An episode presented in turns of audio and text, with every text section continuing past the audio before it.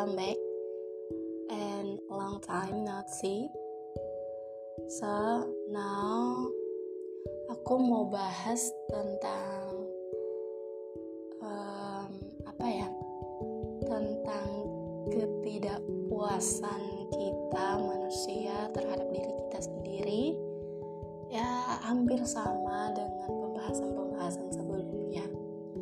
Nah, kita sebagai manusia ketika dihadapkan pada kenyataan yang pahit, hampir setiap waktu akan merasa bahwa kehidupan nyata kita sangat menyiksa. Alhasil, kita memilih berlibur ke dunia fantasi yang kita buat sendiri. Bahkan ketika di dunia nyata kita tidak menyukai diri kita, nah, di kehidupan uh, alternatif itu kita bisa menjadi pemeran utama yang dimana semua hal berjalan lancar. Baik dari segi asmara ataupun dari segi karir. Menurutku it's okay untuk berlibur sekali-sekali ke dunia khayal, tapi jangan terlalu sering atau itu akan berdampak kepada kehidupan sehari-hari kita. Semakin sering kita menghayalkan dunia imajinasi tanpa adanya masalah, semakin kita akan merasa tidak puas dengan kehidupan nyata kita. Ketidakpuasan itu dimunculkan oleh perasaan pesimis akan hidup. Kenapa? Karena kita selalu fokus pada hal-hal buruk. Padahal ada sejuta hal baik yang diberikan Tuhan kepada kita. Namun sejuta itu tidak terlihat karena kita hanya terpaku pada masalah-masalah yang ada. Kesalahan fokus ini membuat kita susah melangkah karena kita selalu khawatir, entah pada satu hal atau bahkan banyak hal. Let's say itu adalah perasaan inferior, perasaan minder karena kita gak cantik, perasaan malu untuk ngumpul sama bestie.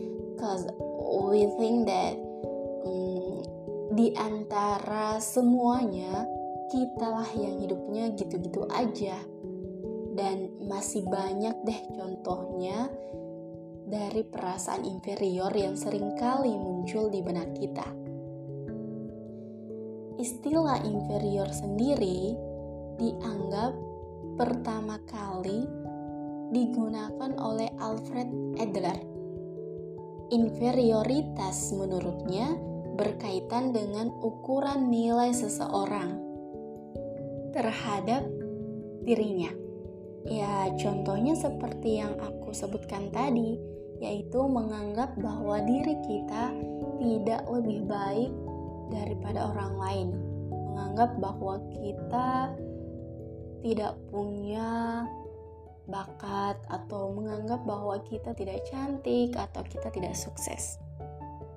Perasaan inferior ini tentunya muncul karena adanya dua atau lebih objek perbandingan. Jadi untuk merasakan perasaan inferior itu, kita butuh orang lain yang menurut kita lebih pintar atau lebih sukses daripada kita. Result dari perasaan inferior ini bisa bersifat positif, namun bisa pula sebaliknya, menjerumuskan kita ke lembah ketidakpercayaan diri yang dalam.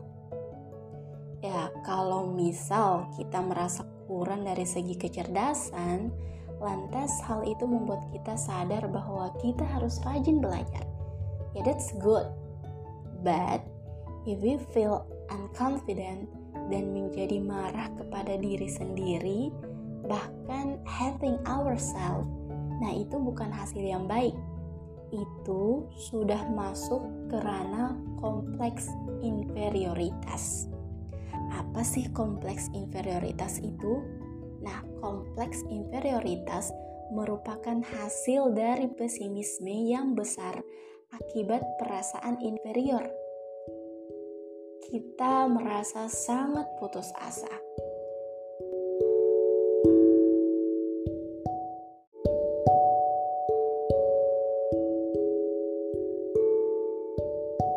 Jadi, gimana dong? Ya, cause I say kalau perasaan inferior itu bisa muncul karena adanya perbandingan antara dua objek, antara diri kita dengan orang lain, maka it's easy untuk tidak memunculkan perasaan itu. Maka yang harus kita lakukan adalah menutup diri dan tidak melihat siapapun. Tapi emang bisa? Emang iya, kita bisa hidup seorang diri tanpa melihat siapapun. Ada jutaan manusia di bumi ini. So, it's not easy as we think, right? Ya, sebagian dari kita mengubah perasaan inferior itu menjadi kompleks inferioritas.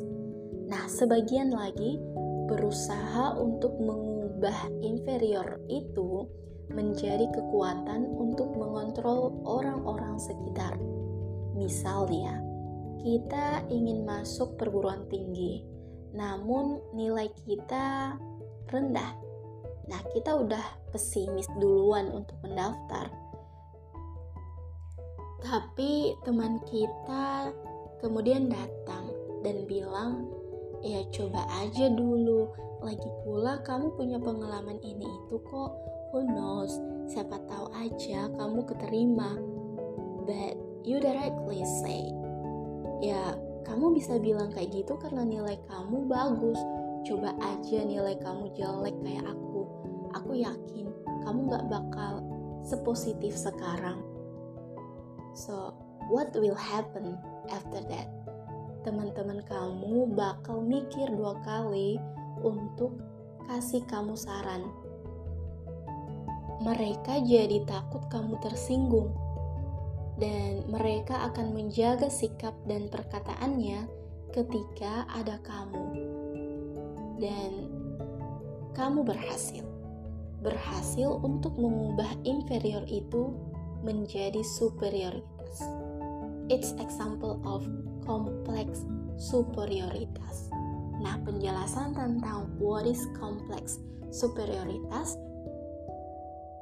akan saya share minggu depan. So, thank you. Dadah.